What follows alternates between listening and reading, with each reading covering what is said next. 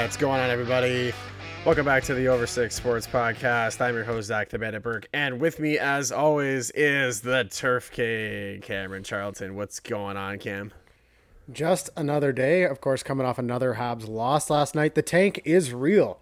I see it. I'm looking forward to the World Juniors and watching former or future Hab Shane Wright play. He makes the team as an underager. Connor Bedard makes it as an underager.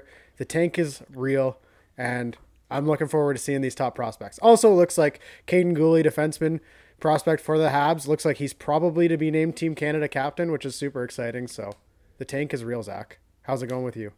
Uh, yeah, no, it's going well. Not bad at all. It's, um, I mean, the Leafs are not, definitely not tanking. They just keep pumping out, uh, pumping out dubs after a horrible, horrible two game skid. Um, but, uh, but yeah, everything's good in Leafs land. Everything's good in my land. Um, yeah, I was just looking at the standings and the, the, it is pretty. It's very sobering for a Habs fan being that far down the standings after making the. I mean, Ottawa currently is ahead of them. Like Habs have 15 points, which is rough. The Habs have the craziest thing is the Habs have 70 games, man games missed, more than second place. Ooh, it's a lot. Yeah. Now some of those are more... expected. Some of those are expected because you know Weber's, you know, yeah, but now you're either. Joel Edmundson hasn't played a game at all. Carey Price hasn't played a game at all. Anderson's now added to the eight week IR. Christian Dvorak's now out as well. Paul Byron hasn't played this year. Like they're missing a lot of people, and uh, like Niku and Gallagher just missed a bunch of games. Like everybody's injured, so it is what it is. I mean, they're not playing still not well in, either. Still not in last place in the league though. I think points percentage. I got to be pretty close, but I mean, anyway. Points percentage, yes. They've got 30 games played and they have 15 points. Arizona has 27 games played, 12 points. So yeah, they're one eight and one in their last 10. the The tank is real. You watch Jeff Petry play you think he would be the one trying to tank. This guy has dropped off a cliff in his play. Last year he was I think I think he got like some third place Norris votes or something. I think he was in the top 10 for Norris voting. This year he is like one of the worst defensemen I've ever seen play hockey. He's he's just terrible right now. It's not good, it's bad. So, I mean, it is what it is. It's not a terrible year to reset. They got a lot of promising prospects. You'll have probably two captains in the World Juniors. Jan Mysak probably going to be the captain of the Czech because he was last year, so most likely going to be the captain again this year. So looking forward to watching these prospects because I don't know if I can actually watch a Habs game right now. Oh, it's it's brutal. It's brutal. I I, I there was one on TV the other day and.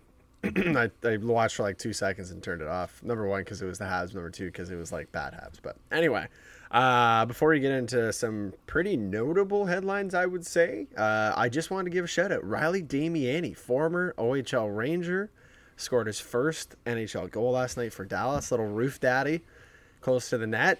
Did that a lot in Kitchener when I was watching those games. So shout out, one of my favorites. Anyway, headlines: NHL not probably going to the Olympics anymore. Yeah, Craig I mean, Button, Craig Button has it at zero percent. I just was reading an article. He has it as zero percent chance they go to the Olympics. Yeah, I think just the COVID protocols are just too crazy there. If anybody tests positives, they got to stay in China for five weeks. So that's just that's too scary for I think any NHLer to really want to. Do. Well, they're not going to get paid for five weeks too, right? Like keep in mind. Yeah, yeah, you don't get paid for the five weeks. You're not getting paid when you're over there. I think the risk is just too high at this point we'll see what happens. The thing is, is I've been reading different articles and nobody really has an idea if the NHLPA, if everyone has to hold out and pull out, because you know guys like Alex Ovechkin, they'll do anything to play for their country. The Canadians don't.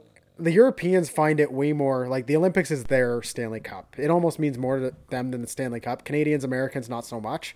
So a guy like Ovechkin, who said last Olympics like he was going to go basically as long as he could, Washington Capitals owner was of course behind him because this is the face of the franchise. You're going to make the guy happy. So it'll be interesting to see if they pull out. If we do see guys still trying to go or wanting to go, but. Uh, yeah, I think overall with the risk and everything around it, I think it's too much. You're seeing the cases go up across the world. You've just seen things in the NHL in Ontario now, 50% capacity at uh, Senators, Leafs, and Raptors games. Like COVID cases are back up, so to take that risk of being out for like seven weeks is just, I think, too high. Well, and, and I, yeah, you wonder if the NHL just says, well, yeah, you can go, but like after at this point it's on you, and or do they suspend guys if they decide to go? Like if Ovi went for two weeks and they said you can go, but you're gonna have to serve a suspension when you come back, whatever it is, three games. I don't know. Just that's just It is a- spitballing. Yeah, it is the NHLPA's decision, but the only decision is whether or not it's the NHLPA as a whole or whether the players can make their own decision. So the NHL is not going to be able to suspend them because in the CBA was up to the players now to go. It's completely in their court. It's just they're probably realizing the risk is too high. Well, I mean that takes Canada out of the conversation for a gold medal, in my opinion. I mean, we Yeah, don't. I mean, we, we don't have like look at like Spengler Cup. Even then, like we- we've won a couple times, but let's be hon- let's let's call it what it is here. Our second tier uh, Canadians that are playing over in Europe, like the Russian team, has a lot of really good players who don't play in the NHL. So We should we should still be able to compete for a silver medal, but Russia's the clear favorite if the NHL doesn't go. Like Canada does does still have some of the top players in the KHL and the Czech league and all those leagues over there. They still have some of the top players, but the talent pool isn't as good and as high. China might have a chance. If the NHL doesn't go, China might actually score a goal. Well, the Like- advantage to China is uh, their best players aren't in the NHL; they're in the WHL and the NCAA and the Yeah. KHL. There's a few of them in the KHL, so yeah, they'd probably have their entire roster still, and Canada would have none of their Tempt, roster. tempting to take some uh, China props, like goals over and under, like because it's going to be super low now. So maybe you could find some value.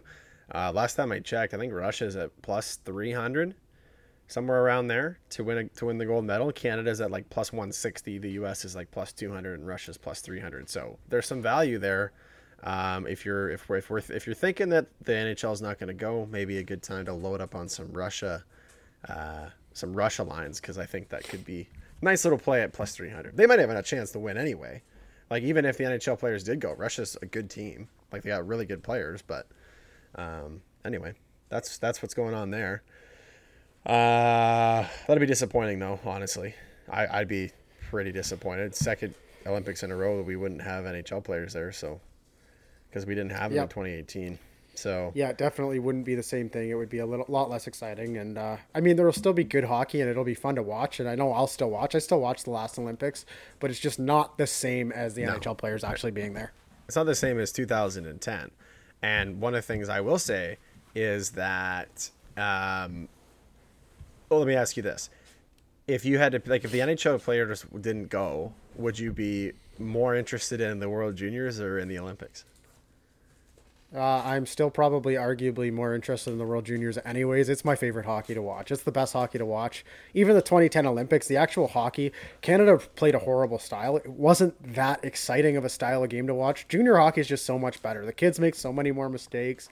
The emotions are on their sleeves. Like everyone cares so much more than even the Olympics. Like it's the best hockey, in my opinion, to watch all year long. So That's coming whether up. they're there whether they're there or not i'm so excited for the world juniors boxing day it's i've watched it every year it's my favorite sporting event of the year if we're over in europe and i got to get up at 2 a.m to watch the game i'll get up at 2 a.m and watch the game or stay up it's that's how much the world year? juniors is to me it's think it's i think it's in canada again i think we do have it Is it in Edmonton again?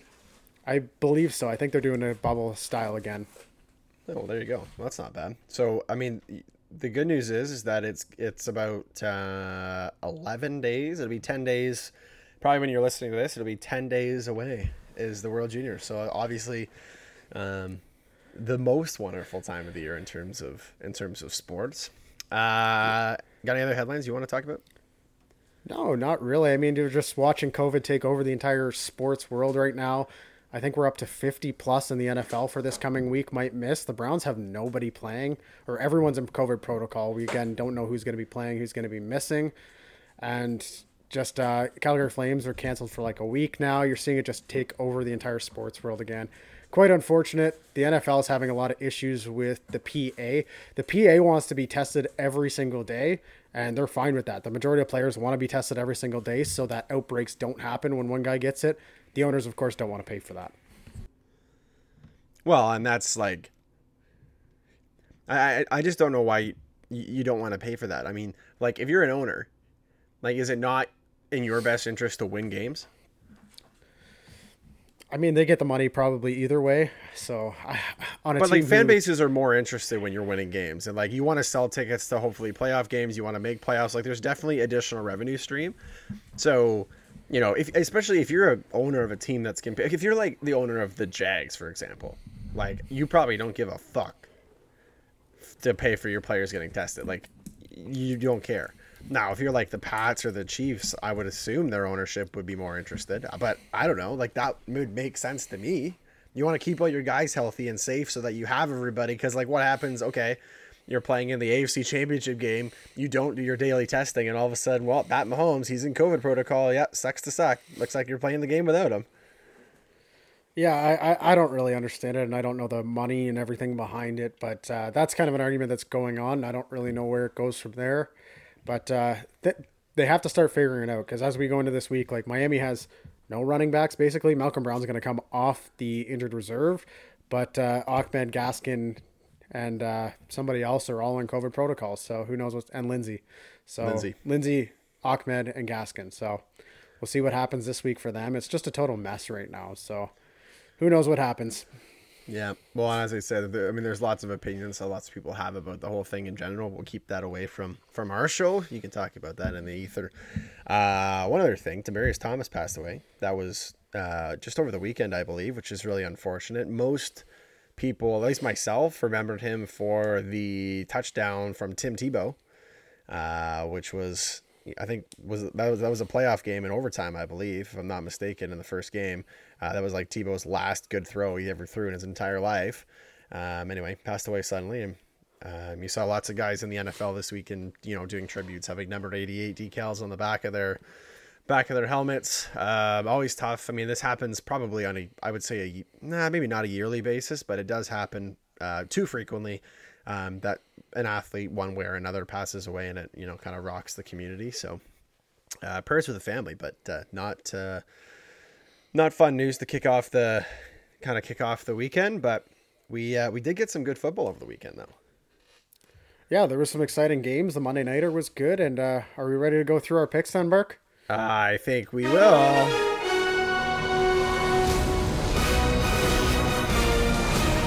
It's the over six NFL picks week 14 recap. And the boys showed up this week. We had a decent week. It wasn't an absolute dumpster fire uh, like the last couple weeks. Turned the ship around. The locks were firing. The picks were firing. The fantasy was firing. Overall, a good week, and we'll, we'll recap it going back to the Thursday nighter.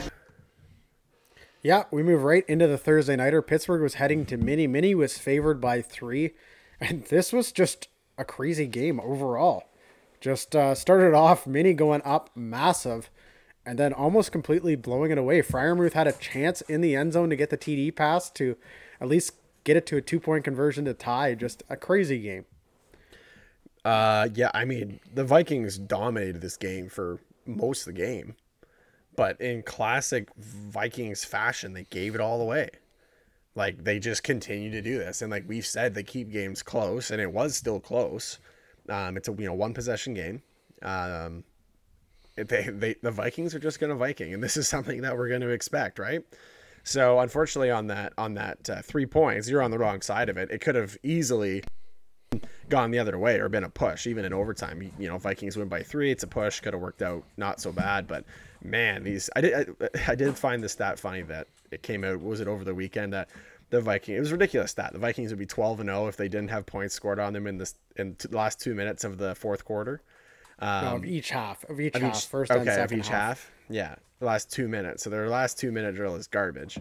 Um, but it's such a stupid stat because I I can give you a stat. Miami would be fourteen and zero if we won all the games. Yeah, it's still kind of a crazy stat that their last two minutes of each half are just horrible on defense. Like they can't defend a hurry up. I guess is kind of the thought of it. I don't know other what other way to put it. Go to sleep.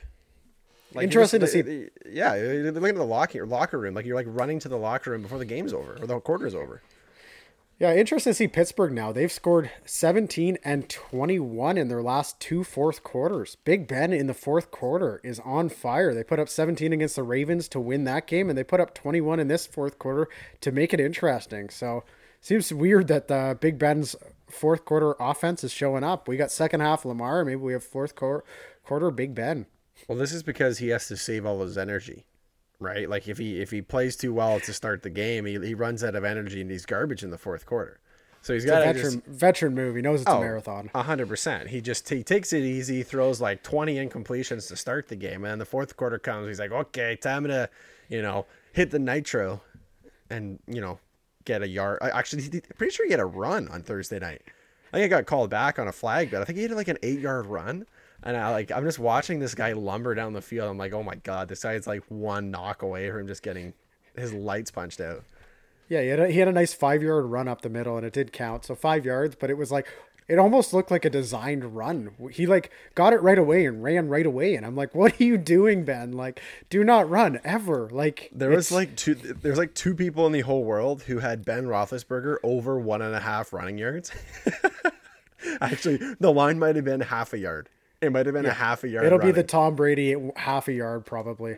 Yeah. Which, by the way, let's just like talk about that briefly. Half a yard as a prop is so stupid because all you need is one quarterback sneak and that's a yard.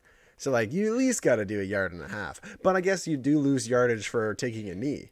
So that's that the thing. A, so half a yard is really like four yards, right?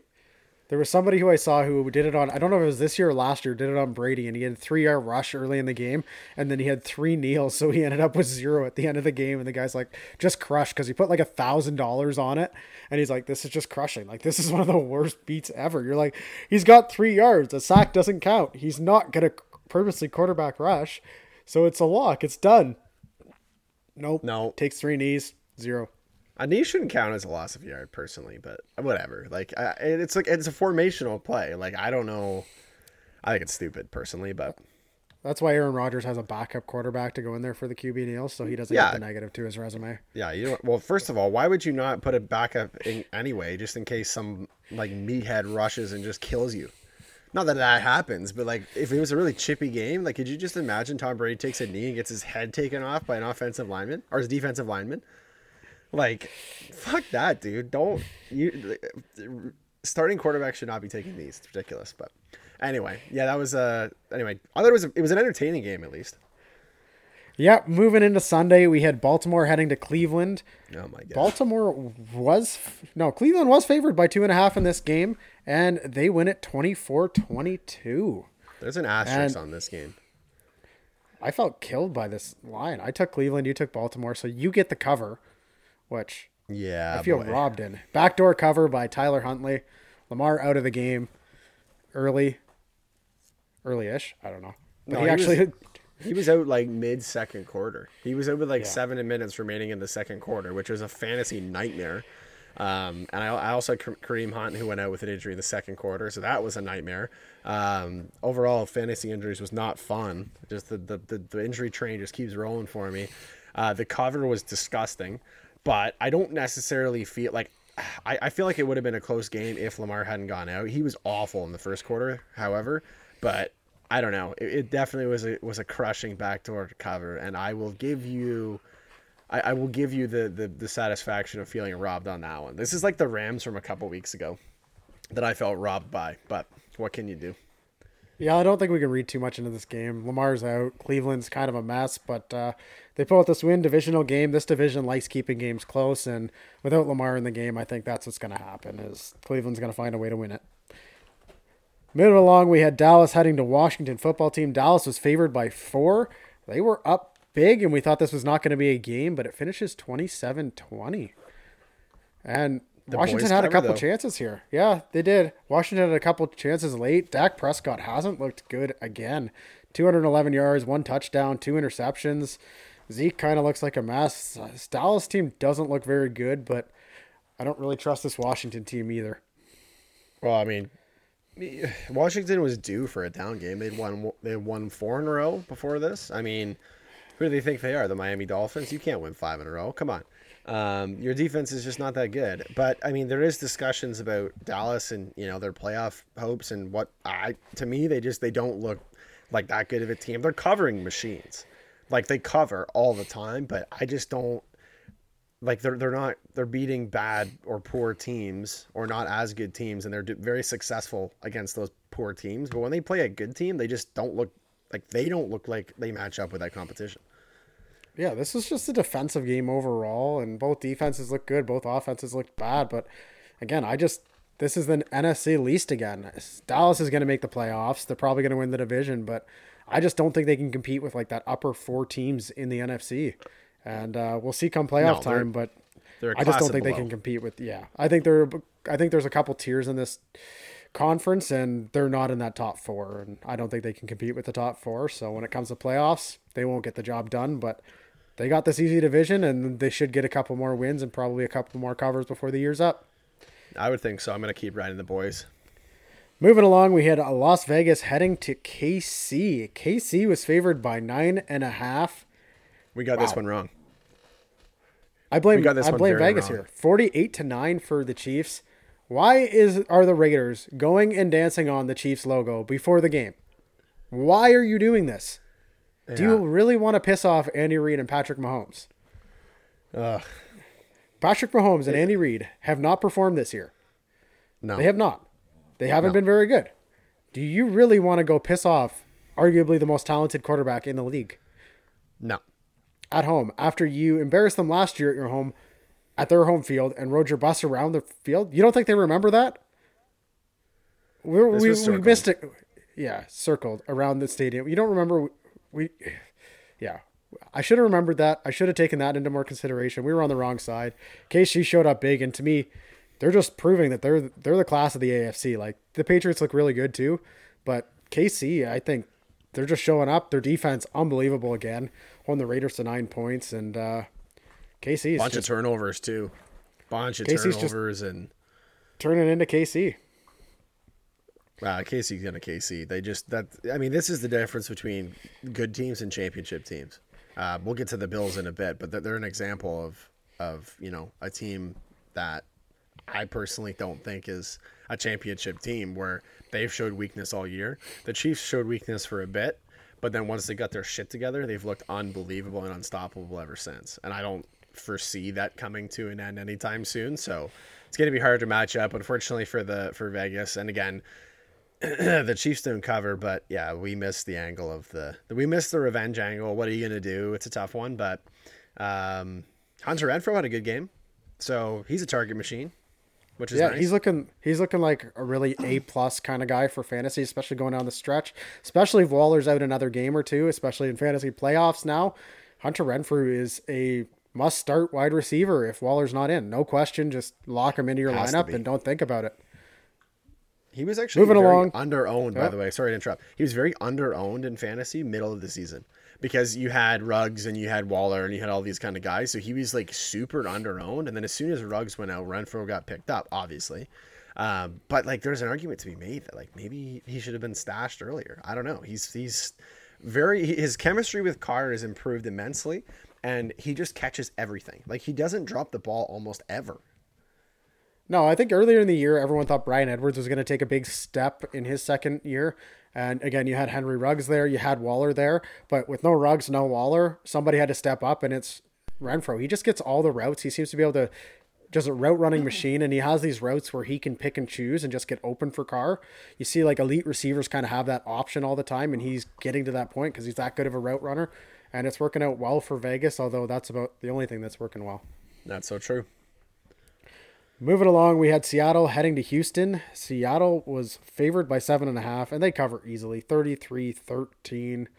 They get the job done. There really wasn't any question. You kind of knew that Russ was going to start showing up. Rashaad Penny with a massive game, though. Yeah, huge. Was massive on the waiver wire this week too. Um, I mean, when you have a big game like that, the nice thing is is that the coach is probably going to give you another run. I don't know if it's going to work out again. Like let's just pump the brakes a little bit here because it was versus the Houston Texans. The Houston Texans have one of the worst defenses in the entire NFL. So, like, you know, if if, it, if it's against like the Bucks, I don't know if he has even close to as successful of a game or any even a mid tier defense like Miami. If they would have played, I don't think Rashaad Penny would have been able to do anything. Uh, but against Houston, had a good game. Uh, I'm just I would just caution starting him necessarily this week in a in a big spot. Who do they play this week though? Or next week? The LA Rams. LA Rams. Uh, okay, don't play Rashaad Penny this week, but stash him maybe for the next week. Rashaad Penny might get eaten alive this week, depending on uh, the COVID list. Yeah, no, I still think you're playing Rashaad Penny. In my opinion, he's tur- he's an RB one for a team, so a guy who's going to get 20 touches. You kind of have to start at this point in the season with the amount of running backs out. And the other thing is, is this guy was a first round pick in 2018. This guy was a first Yep, round pick, true. so there was high high expectations for him. He's been injured. He showed a lot of injuries over the first years, and he's behind Chris Carson. So maybe with a chance, finally they gave up on Alex Collins, which they should have because he shows no burst. Penny looked good. Yeah, it's against the Texans, but the Texans D has been decent. They've showed signs at times, and they look like they try hard, and they have veterans. So again, temper your expectations. He's not going to be an RB one this week, but if you're starting Rashaad Penny as an RB two, RB three, I'd have no problem with that because again, he's an RB one on a NFL team who's going to get 20 touches in a decent offense. Yeah, and if he gets sure. a couple goal line touches, he could easily get a touchdown. So I wouldn't be terrified of starting him. Well, uh, you bring up some compelling arguments, I would say. Um, I, the last thing I'll say about this game is, is that I don't think we need to talk much about it because this is Russell Wilson and a slew of excellent uh, offensive players versus the Texans who have checked out. They have absolutely checked out. Yep. Moving along, we have the Jacksonville Jaguars talking about check down, checked out. Oh, yeah. Going to Tennessee. Tennessee winning twenty to nothing. They cover the eight and a half easily. I'm done with this Jags team. I'm done with Urban Meyer. What did his team come out and say? What is everybody coming out and say? Trevor Lawrence, your generational quarterback, coming out and say we need to use James Robinson more. What does he do? Six carries, four yards. That's Yeah. all James Robinson was used for. They didn't use him in the passing game at all. Didn't get one reception. Basically benched again for the second straight week. James Robinson is a good player. He is a really good player. We've seen it. We saw it last year in this Jags team, who was worse than they are this year. And Urban Meyer, you're just a mess. You can't do anything.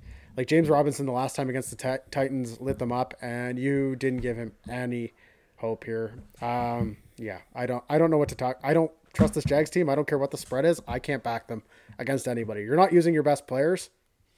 You're not going to beat anybody. Urban Meyer is just like every week there's an article about that comes out about this guy. Report came out today about him kicking their kicker. Which, by the way, I, in the article, he basically he doesn't call his kickers or punters by their name. He just calls them kicker, punter, or dipshit. I'm like, what? That that is, that's like this like, so opposite of Brian Flores, like the absolute other end of the spectrum. Um, but man, this guy, it, like, he's got to be done after this year, right? He's going to college. I don't think there's any doubt. Yeah, I just I don't get why you'd want him around. Like Trevor Lawrence again was the best prospect since Andrew Luck. Like this guy's got the world in front of him, and if he stays with Urban Meyer another year, it might end his career. Like he might turn into nobody, and he's that promising of a prospect. So they need to get rid of him. Like when you're hearing everything he's doing with the assistant coaches, calling each of them out, saying, "What haven't you won? You're all a bunch of losers. I'm a winner. Like I wanted Ohio State. Like yeah, you wanted Ohio State. There's like ten schools in the NCAA who can win. They're one of the top recruiting classes. Yeah, you got the job done. Great for you. But uh, you haven't done anything at the NFL and you're looking horrible. So, yeah, I, I just a mess. a mess. I, I took the Jags, but we'll see if I take them in the future. I probably will. Moving along, we had the Saints heading to the New York Jets. Saints covered the five easily, 30 to Easy 9. one. Alvin Kamara is back. And I know it's the Jets, but man, he looked good. He made a couple defenders not even touch him in the open field. And maybe keeping him that extra out that extra week or two really helped. Taysom Hill, great fantasy quarterback. He's a great quarterback in fantasy. yeah. He's he is this quarterback, quarterback. where you you don't want to watch him play quarterback. He can run. He's a great runner, Yeah. good running back. Yeah. can't really throw that well, especially with this middle finger being an issue. But uh, you start him in your fantasy lineup and you shut your eyes and don't watch, and you get 20 plus points every time. So there you go. I mean, he didn't he didn't throw an interception, It is the Jets. so that's true. It is. He also didn't throw a touchdown. So I mean, I, I, he was 15 rushing. for 21, Two rushing touchdowns, Yeah. though. two rushing touchdowns. He was 15 for 21. Yeah. Uh, that's just awful. Like that. It's just it's, Anyway, we all know that he's not a real quarterback. He's a he's like he's like a dollar store version of Lamar Jackson. Because at least Lamar can sling it. Like he's gonna throw interceptions, but you like he's proven that he can whip it downfield and nail guy. Like Taysom Hill is not like yeah dollar store version of Lamar. Yeah, he's like a power quarterback though. He's not even like Lamar. It's more than Newton style, but I'd actually give Taysom Hill credit. He can semi throw the ball sometimes, where Cam Newton can't. So I'll, I'll, I'll, I'll say uh, yeah I'll say this: if Lamar is our nickname is RB one, uh, Taysom's RB two. Yeah. The only thing is, is I think this offense could be interesting with the fact that you have the power run game of Taysom Hill, and then you have Alvin Kamara in the run game, in the check down game. That could be tough to defend. Like I know they don't have much of a passing game, and a good run defense should be able to stop that, but it's not that easy to stop because you run to one side and you either flick it to Kamara or run it yourself. They got to try and defend both that. Kamara is one of the best players in the league, if not the best in the open field. So it's at least interesting. It gives them something because they haven't had anything in offense since Jameis Winston went down. I think that Miami's going to show you what what they're going to do. They're going to do the same game plan they did versus Cam Newton. Exactly the same. Moving along, we have Atlanta at Carolina. Carolina was favored by two and a half. And this team can't get any quarterback, any offensive play, really. 29 21 Atlanta. I, yeah, again, I I'm don't done. Bet-. I'm, I'm done backing the Panthers. Done. Yeah. At what point do they just see the what? Jags over the Panthers. At what point do they just see what PJ Walker is and give up on Cam Newton? It was a fun story.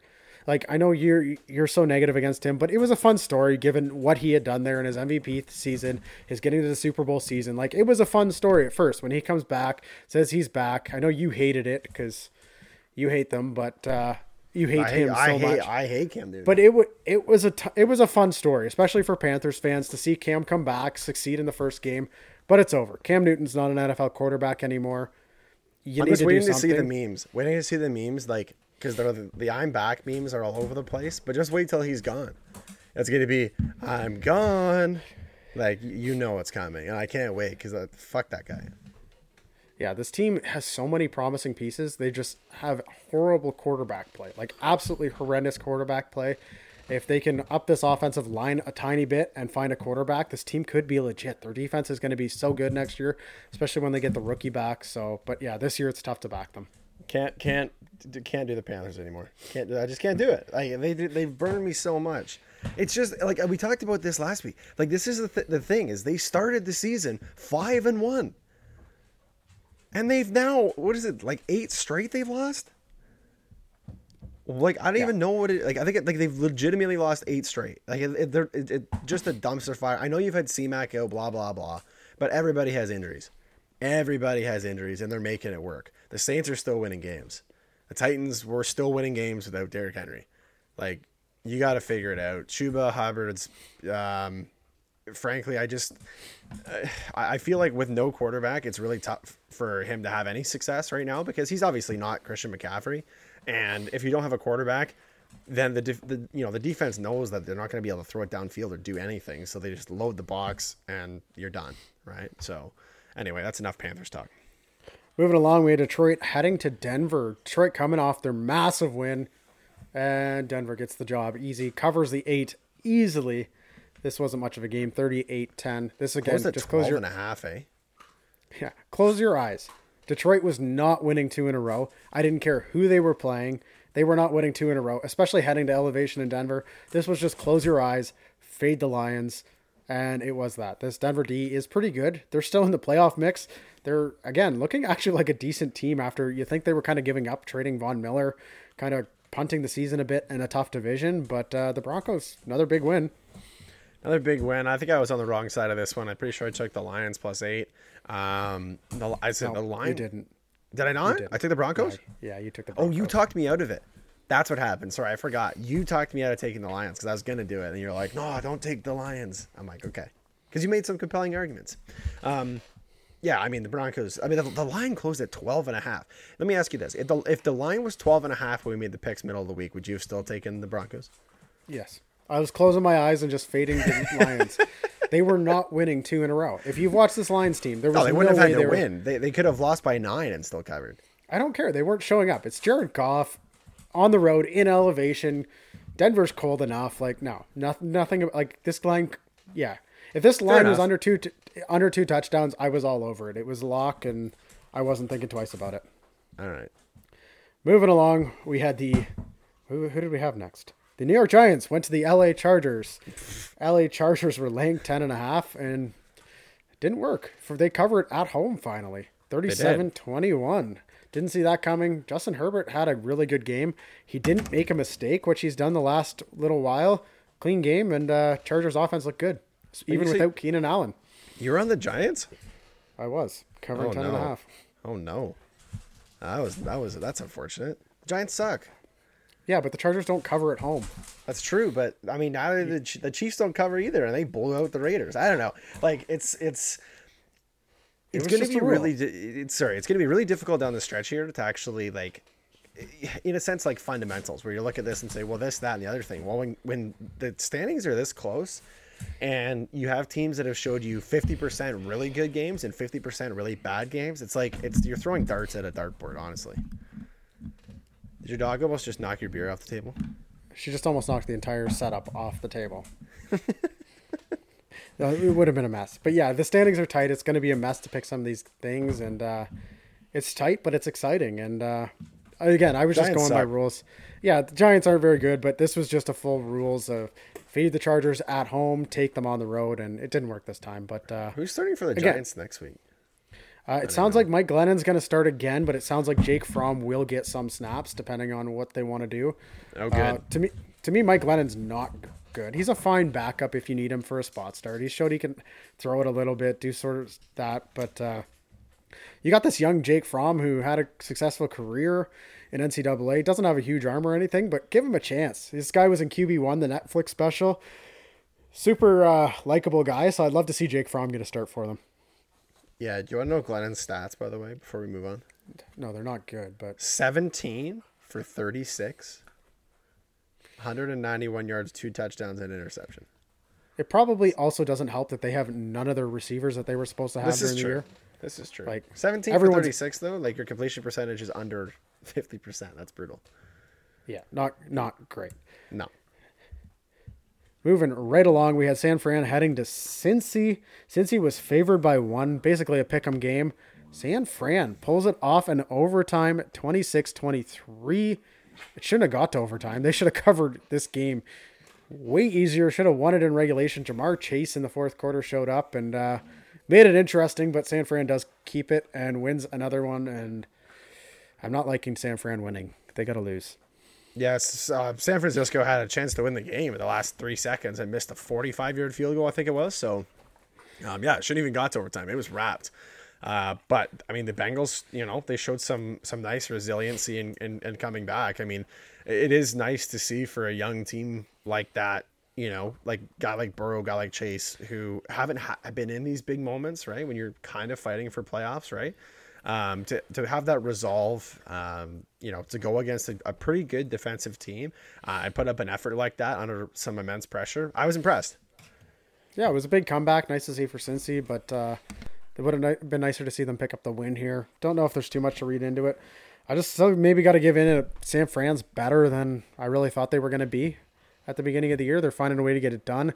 Kittle's turning out to be a fantasy relevant tight end when he's always been a top tight end for everything he does, blocking weight and everything. But he's never quite got to the Waller or Kelsey tier for receiving. But right now he's number one in the receiving. Kelsey and Waller have dropped way off this year, and Kittle healthy has easily been tight end one. Oh, he's been nasty. He's been so good. Moving along, we had another overtime game. Buffalo went to Tampa Bay. Tampa Bay favored by three. They get the cover in overtime, 33 27. Breshad Perriman, his one reception of the game was a long one in overtime. Just kind of a messy game, but uh, kind of what you would expect from these two teams, 30, 33 27. I really didn't think the Bucks played very well. Um, I didn't think the Bills played that well either. The only person on the Bills that I thought played well was Josh Allen. That's about it. And I and, and I'll, I'll I'll I'll eat it where I have to eat it. But like I've been, we in general, I think have been really critical of Josh Allen this year, uh, and I think rightfully so. I think the numbers would suggest that he's kind of regressed this year, but he had himself a really really good game. And the fantasy aside, I mean, fantasy he was an absolute stud. But just from the eye test, watching the game, uh, watching highlights and clips, I mean, the guy was he he did everything in his power um, to win this game, and and I didn't think that he had really any shortcomings, but for whatever reason, this Bills team just they they keep losing games, and um, after Miami's bye week, they're one game up on the Miami Dolphins. Yeah, the big thing was since Josh Allen basically said goodbye to Christian Wilkins and waved to him, saying goodbye after they beat them the second time. Miami is five and zero, and the Bills are two and four. There It's you like go. the boat. It's bad, like, it's like it's like the boat pick. yeah, some bad karma there, Josh Allen waving bye to the Dolphins like Never they do were it. done. Never do it. Moving along, we had the Sunday nighter. Chicago went to Green Bay.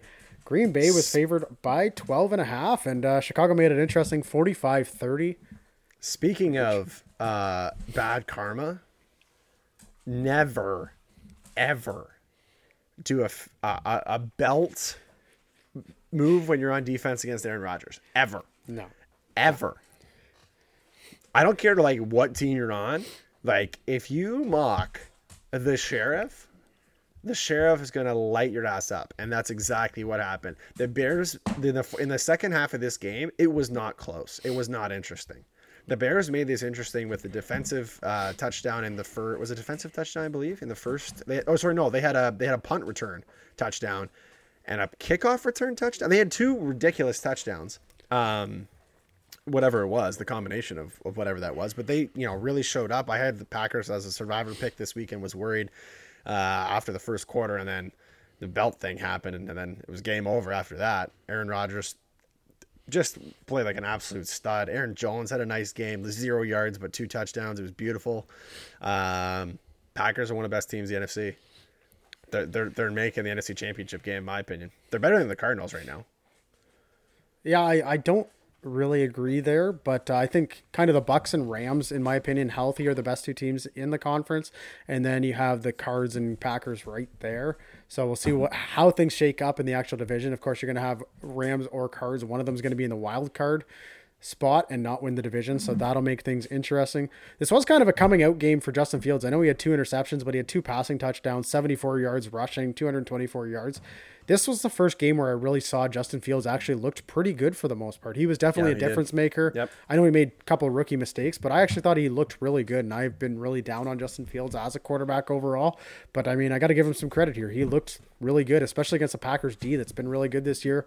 Of course, Jakeem Grant with two touchdowns, one of them being the punt return. We've seen him do that a bunch of times for the Dolphins, but uh, his drops and stuff are still too much. So uh, he can go with the Bears. I'm still fine with it. Yeah, I agree. Monday nighter was exciting. Yeah, Monday Nighter was a great game. We had the LA Rams going to Arizona. Arizona favored by two and a half. Rams in a bunch of COVID issues. Rams pull it off 30 to 23.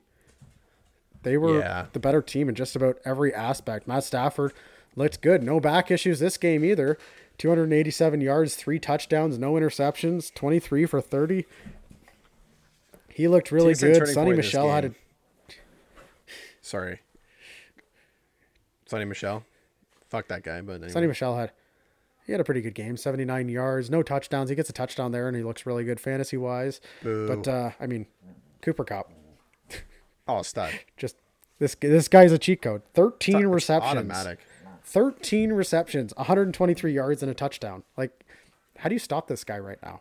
You, You can't. can't. He's he is on pace for the second best fantasy season ever by a wide receiver to Jerry Rice at 28 points per game. Oh, it's 28 outrageous. points per week he is averaging right now. That's how good Cooper Kupp is in fantasy. Oh, it's Where did you want to touch on this game? Sorry, I, I was saying earlier, like the TSN turning point in this game for me, uh, and really the biggest difference in this game was Kyler Murray and his inopportune interceptions. Um, you know, if you're a young quarterback and you are as skilled as Kyler Murray is, you cannot turn the ball over in the red zone like that. Um, and the fact that the Rams went back and, and put up 14 points off two interceptions, that's a killer, right? Like if you look and say, okay, if, even if you get a field goal on those, you win the game by a lot. And it's easy to say, right? But it's for me, it was just rushed throws and like the two interceptions that he had actually made me flash, gave me flashbacks of Tua. The one in the red zone was not his fault. Aaron Donald almost got him and got a tip on it. The one in the end zone, Aaron Which Donald almost the short one. the very first one in the red zone. He was Aaron Yeah, Donald it's still your it. fault though. It's still your fault. I mean, it's Aaron Donald running You're straight at you foot with his arms up. Yeah, but like you're five No, foot that one seven. wasn't his You- you- fault. yeah, but, But you know, you, you, you Nobody know blocked that, Aaron though. Donald. The other one was all Well, his fault. It was a terrible idea. But the first one, nobody blocked Aaron Donald. He thought he'd get the pass through. Kyler Murray or Aaron Donald? Yeah, he had nowhere to go though. Aaron Donald's coming up the middle, and he throws up his hands last minute. Like that one, I'll give him some slack there. That one was not 100 percent his fault. The other one was bad. You can't try and sneak it over. Uh, blanking on the name there, but you can't do it. The guy's six seven or six five or something. But uh, the first one in the end zone was not not his fault. Aaron Donald's a beast. He's Take the the best sack then. player. Take Yeah, the sack just- then. You're in field goal range. Like this is so. Like, like I get what you're saying, right? Like No, yeah, but he okay, wasn't like, trying was to tip- force a play. It was Aaron Donald's hands came up last second. It wasn't like he threw it. Yeah, no, that one wasn't his fault. It was a great play But by I, Aaron I just Donald. don't under. Which is You fine, have to give but I just don't understand. credit to Aaron Like Donald on it. you do, but if you're Kyler Murray, you know, like he's gonna throw his hands up.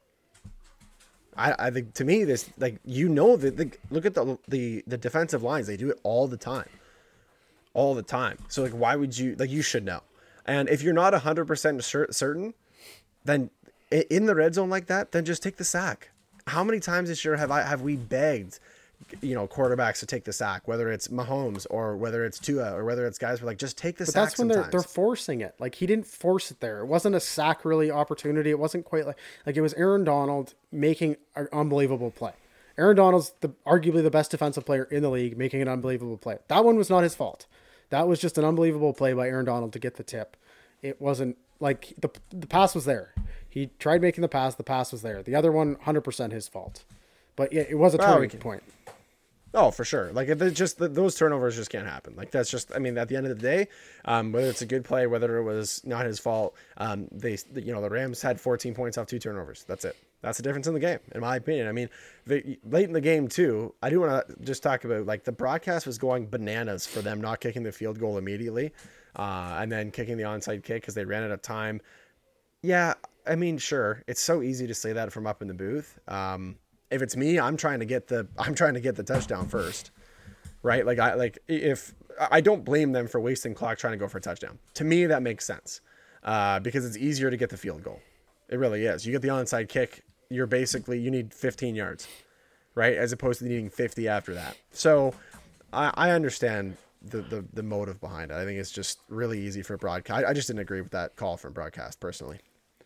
Yeah, I kind of see it both ways. I actually don't mind it. If they kick the field goal there, then you have a known amount of time to get the touchdown later. Where if you do it the other way, it's like you might have to Hail Mary it anyways because you waste two minutes trying to get the touchdown and then you have 10 seconds to try and get the field goal. So you're really just trying to get two touchdowns then. So if you take the field goal, then at least you know you only need the touchdown instead of two touchdowns if you have no time. So I do get the argument there. Some of the analytics actually show what you should be taking the field goal there. But a lot of old school football people will want to try to get the touchdown and then whatever time's left. If you can't get the touchdown there, then who thinks you can get it anyways? But uh, you've seen them get Hail Marys before. So I just think you're in a point there where you might have to get two Hail Marys if you don't take the field goal there. And that's kind of what the analytics show. So the broadcast did make a lot of sense, although I don't know. You can argue both ways a lot easier that way. Yeah, I could see it both ways. But either way, exciting game. Um, Rams actually, as you said, they kind of look they they look like the Rams of old, um, or what we thought they were going to play like this year. Um, Stafford They were the a nice much- game, so yeah, they deserve Yeah, they were the much they were much better prepared team, especially without Jalen Ramsey, no Darrell Henderson. They're missing a lot of pieces here, a lot of key pieces because of COVID, and they were the better prepared team. Sean McVay out coached Cliff Kingsbury, and I think don't think there's a way around it, and uh, makes that division a little interesting because Arizona basically would have wrapped it up with the win. Yep, they would have. But now down the stretch, got some exciting games coming up. So how did we do? That was my lock, by the way, was the Cardinals. So I'm also a little bit pissed about it. But how do we do on the week? Well, Burke, you finally had a bounce back week. It's been a mess for you for a few weeks now.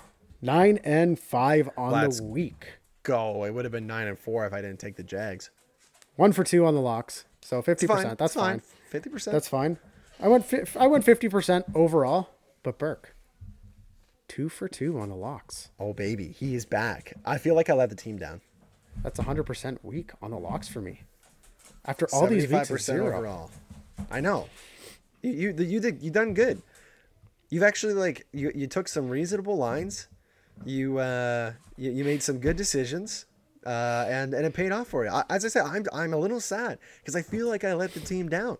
That could have been our our first perfect 100. week. I know. I don't think we've Coulda. ever had a perfect week, but no, we definitely have not. hey, So I'm most of that's most of that's not my fault.